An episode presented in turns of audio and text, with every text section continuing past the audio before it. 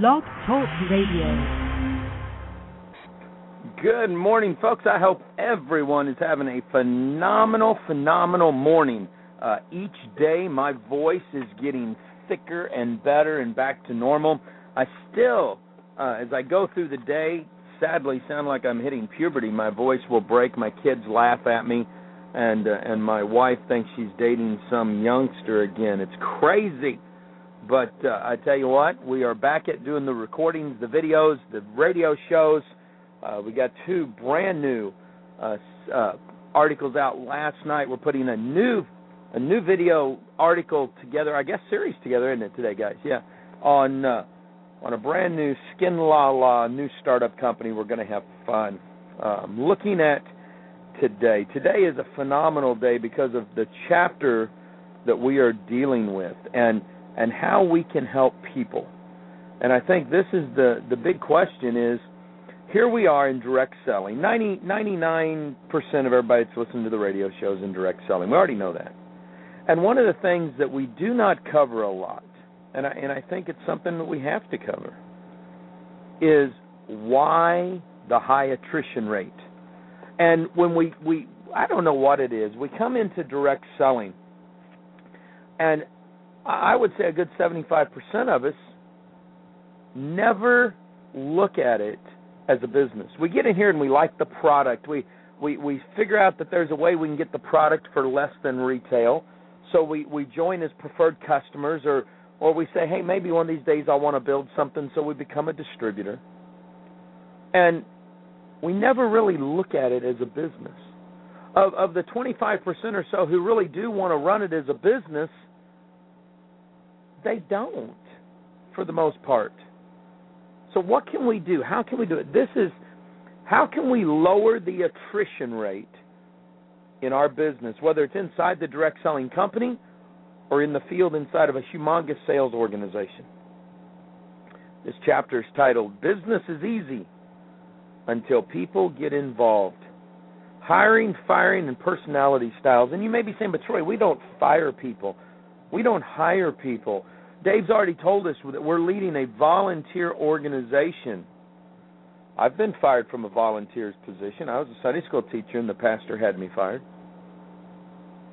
So, to say that you don't get fired or you can't fire somebody, we're going to get rid of those myths. Just because you are leading a sales organization of volunteers who all are independent business people do does not mean that you don't have a way to fire them. And you should be looking at ways to hire the greatest people out there. See, so many times we just don't get this. Now, one of the cool things about Dave is that he always has a, a beautiful way of sharing stories. And he opens up this chapter. He says Jean had to be let go, fired her big personality, her big mouth, her openly belligerent, disrespect for me, and her gossip spreading through our little office left me no choice. There were only about 12 of us in those days, so one bad apple represented almost 10% of the entire staff. She was our only salesperson, and she was doing well with sales, which really made her get confused as to the level of power she had in our small company. I wasn't scared of her, but I'd let this trash go on so long that I began to fear what would happen when I let her go. Would I lose clients? Would some of the other team members leave angry because they were more loyal to her than to me?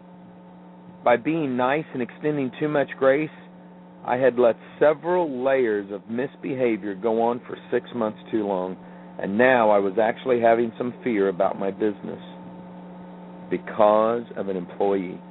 Now let's stop there for a minute. We could change that. How many of us have allowed dull, negative, disillusioned downlines to infect what we're trying to do? How many have allowed an upline to affect what we were doing? See, not only can the upline fire the downline, the downline can fire the upline and you're saying, Troy, I don't get it. What do we do? I mean, we we go through this. It's very simple. You end communication. See, in direct selling, you can communicate directly to the to, to above your sponsor. You can go directly up. You can have a meeting and say, you know what, our personalities just conflict. We're not we're not in the same wavelength. We're not doing the same thing, and you can move beyond your sponsor. Sure, you're going to not get a lot of things, but if you're serious about it, then you can go out there and build your own organization. I've seen this happen a lot of times when you're in upline and, and you're sitting there and you're talking to people and you realize after continually trying to mentor and and help them that th- there's no win here. They are not going to see the glass half full ever. If that is the case, then here's what you have to do. You've got to say, you know what? You're a great person, and I know you're going to build a great team, but you're going down this different road than we are. So I'm going to be here for you, but since since you're riding a, a whole different cart and going in a different direction to get to the end goal, uh, I'm going to have to tell you that I probably won't I won't be able to spend time with you because I've got to invest time with the people who really need it, not the people who want it. And you move on. In some cases, you can actually tell a person you are not having the success that you need to have here and I think we need to find you another home, some place where you can go and you can build something, and I will gladly help you do that. And you roll for it. See, we all know turnover is bad for the business. Trying to raise a dead downline is not always easy. But if we do some things in advance, we won't have near the attrition issue. We're still going to have attrition, don't get me wrong, because – the further down into the organization you go, the less your influence is going to have. So people are going to start doing things their own way anyway. But if we hired the people right the first time, and if you guys have followed me any length of time, you know I hate this concept of the three foot rule because I don't think it's explained well to people. Just because people come within hearing distance of you does not mean they're right for your business when I ran my Primerica office, we interviewed people. There was an interview process. I did not accept everybody that said they wanted to be an agent with Primerica. Number one, there was no authorship, so I wasn't getting paid on anything. Number two, when they gave me the seven hundred, eight hundred dollars it took to get started, get their licensing and all that, there's no money in that. The only money was going to be if I went out and did training sales with them, talked to their first two or three people, got their business, got them on the books, and taught them how to do the same thing, which which has worked phenomenally well. I love that concept. By doing an interview process, I could very quickly figure out, you know what? Based on this person's personality and the fact that we seem to always run around with like-minded people, this isn't going to work whatsoever because the people that I do business with that are his friends or her friends, they're going to be just like him. Now, I would still try to close their business and try to get some referrals, but I knew that there was no way we were going to be working together because they would not have the influence that it would take to get us the referrals we needed to move on down the road. I also know that if something went wrong, that they would be the worst people under the sun to have in my team. You guys need to do the same thing. When and you may be sitting here saying, "Troy, this sucks. We're gonna we want to build fast. We want to go for the promotion." I understand all that. But in the long run, are you trying to look for some short-term cash? If you are, go drive a pizza pizza delivery deal. Or if you're looking for life transformation, then take the time to do the right process coming into it. Dave shares in here that he sucks as as a person to try to interview a new team member. And as the team grew, he passed that on and hired an HR director who takes care of all of this today. And now their turnover rate per year is only 4%. Now there's another 5% of their crew that that leaves because of life situations. They have babies, they get married and they follow their husband or their their wife, they're in the military, etc but just of because of job related you're fired type deals only 4% That's pretty good. Where would your business be today if the turnover rate was only 4%? Wow. That's pretty pretty stud stuff right there. See, here's another thing that you've got to look at. And I know that CEOs and founders worry about this constantly. If all of a sudden people start exiting your company, your team, whether they're mid-level leaders, big leaders, small people, if all of a sudden the numbers start to move, people wonder what's wrong. Is there something somebody sees that they don't? And a self-fulfilling prophecy can take place. Bam. One of the things that that I admire about certain companies is that you never see them hit critical mass. At the same time, you never see them go into geometric depression, which means they go into the hole real fast. Instead, what you see is you see a nice steady climb, a little bit of plateau, another climb, a little bit of plateau, another climb, a little bit of plateau. Every now and then you get a historical story like Herbalife where they were going into critical mass, then they went into geometric depression. I mean, just bam, because of some bad press, and then how internationally they started to explode. And when they came back in full board in the U.S., they've never slowed down whatsoever. See, you get all kinds of stories, and you wonder what's going on, and you, and you can't tell because people are involved. But what you do know, and what you can tell, is the fact that you on your team and you as the personal sponsor can enroll and sponsor people correctly. Listen to what Dave writes here. I thought this was very profound. The person hired properly will perform better, will not cause problems, and will be more likely to stay. Once we realized it is much easier to take less time to go through a lengthy hiring process rather than rehire the position three times, our quality of life got better. When you work with fired up, talented people who love what they do, you have more fun than trying to gather a bunch of turkeys together and whip some work out of them. What good is it if you sponsored 10 people this week if only 2 of them stayed next week and you can't get you can't get your beamer. Your your beamer's going upside down. What are you you're supposed to do? See, this is the issue right here. Hire right. That means attract and sign up the right people the first time. Now, there's there's a couple of schools of thoughts on this. Neither one of them are wrong. I do think that if we were to get the st- the, the strategic stats on this, we would learn that we would learn that I'm probably right. And, and I don't mean that to sound egotistical. I just think the facts would speak for themselves. There's some companies that want to go after large organizations and bring the whole marketing system in at once. Bam. I understand that. Not not sure that that's wrong whatsoever. Think it probably probably would work. I, I watched Hubert Humphrey do this over and over and over.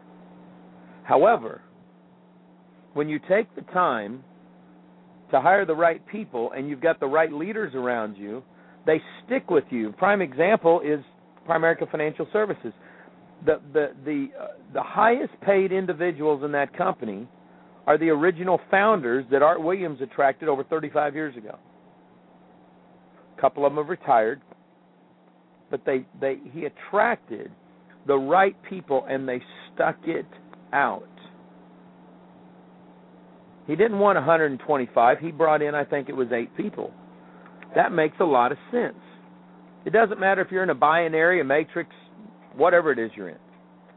If you get the right people first, then the numbers will follow, especially if you train and teach them to do the same thing you did. So, what's the 12 components of attracting and hiring, in this case, the right people on your network marketing team or the right people in your network marketing home office? I just think this is a good a good question to ask. And here's what I would suggest. Number 1. Now, some of you are going to freak out on this, but I think you need to pray. Lord, I need you to, to, to bring to me the right people. Now, if you're not into the prayer deal, okay, and, and, and sometimes that happens, if you're not into that, then then at least sit down and meditate on this. You know, you people that are in the law of attraction, you know, this makes a lot of sense. I, I pray, you attract. Think about what type of person do I want? I want this person to come to me. God, please send me the right people. I don't want a bunch of freaking crazy people around me. I want people that want it as bad as I do. I pray every day, Lord, bring me the right clients. Now I, I push and pull for clients, don't get me wrong. But I don't I don't go after and beg clients to come do business with me. And you don't want to beg people to get on your daggum team. They're either on or they aren't. It's simple as that. You're in, you're out, next. Number two, advertise and get referrals. Now, don't use subterfuge marketing. That that does nothing but piss me off. Okay? You go over on Craigslist, you want a job? Join my network marketing company. No, I don't think so. Okay. That ain't going to work. That that is just that is just nuts. You know, you got to do it right.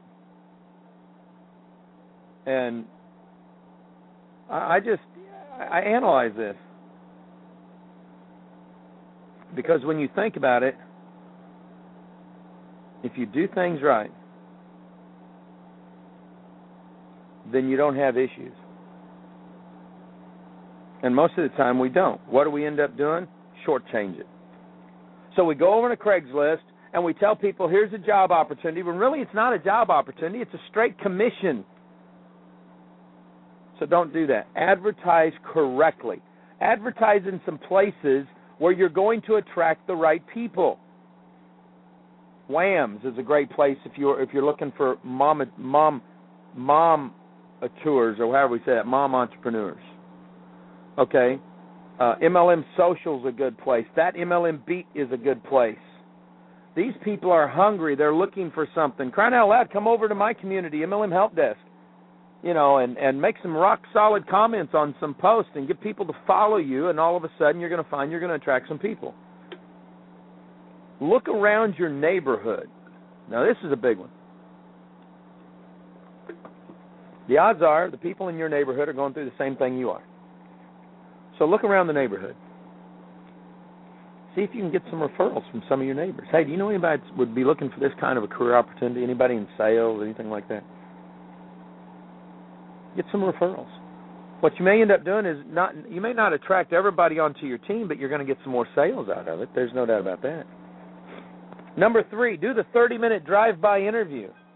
Don't take four or five, okay, hours, not at least not in the beginning.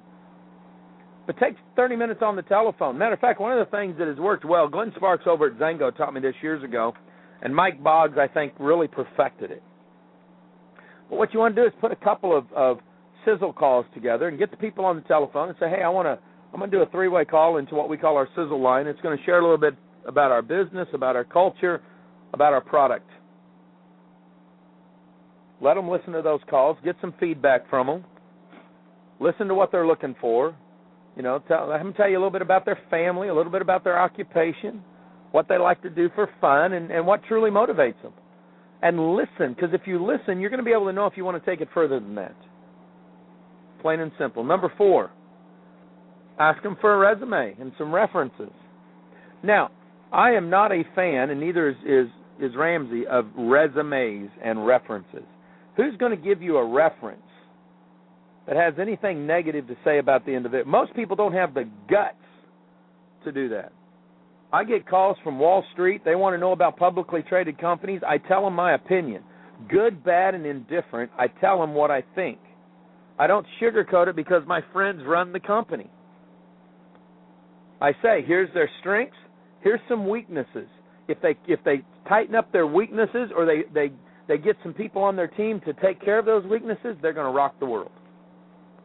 But these are weaknesses. So the odds are in a resume, you're not going to get somebody like that. But what the resume will give you an idea of is what their training, their background, their education is. Then you can look at that and say, man, I don't know if they fit.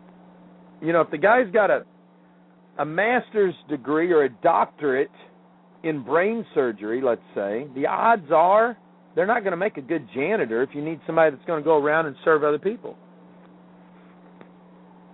It just makes sense. But you can get an idea, it gives you some talking points. Number five, testing tools. Dawn Billings has one of the best personality tests I think they are. Instead of using the, the regular DISC test, the DISC, which I've used and, and Ramsey loves, what I like about Dawn's is she's created her test to fit network marketing. And you can actually see what type of personality you have and what type of training that they would need. You can go to dawnbillings.com, I believe is what her website is. You know, if you if you talk to her live, tell her Troy sent you over there. You don't get anything special, but she'll she'll send me a box of candy or a bear or something. She's really big into that. She's also got some great social sites where you could advertise your business, okay? But testing. Now, I want to say something about testing. There never has been, nor will they ever will be, a test that's going to show you the passion in somebody's heart. So even if their personality may not fit the position, if you talk to them and you can tell they are passionate people, here's what's going to happen. Those people are going to get into your business, they're going to love what you do, and they're going to rock the world. Dave tells a story in this chapter about a little gal that her whole passion was working with teens.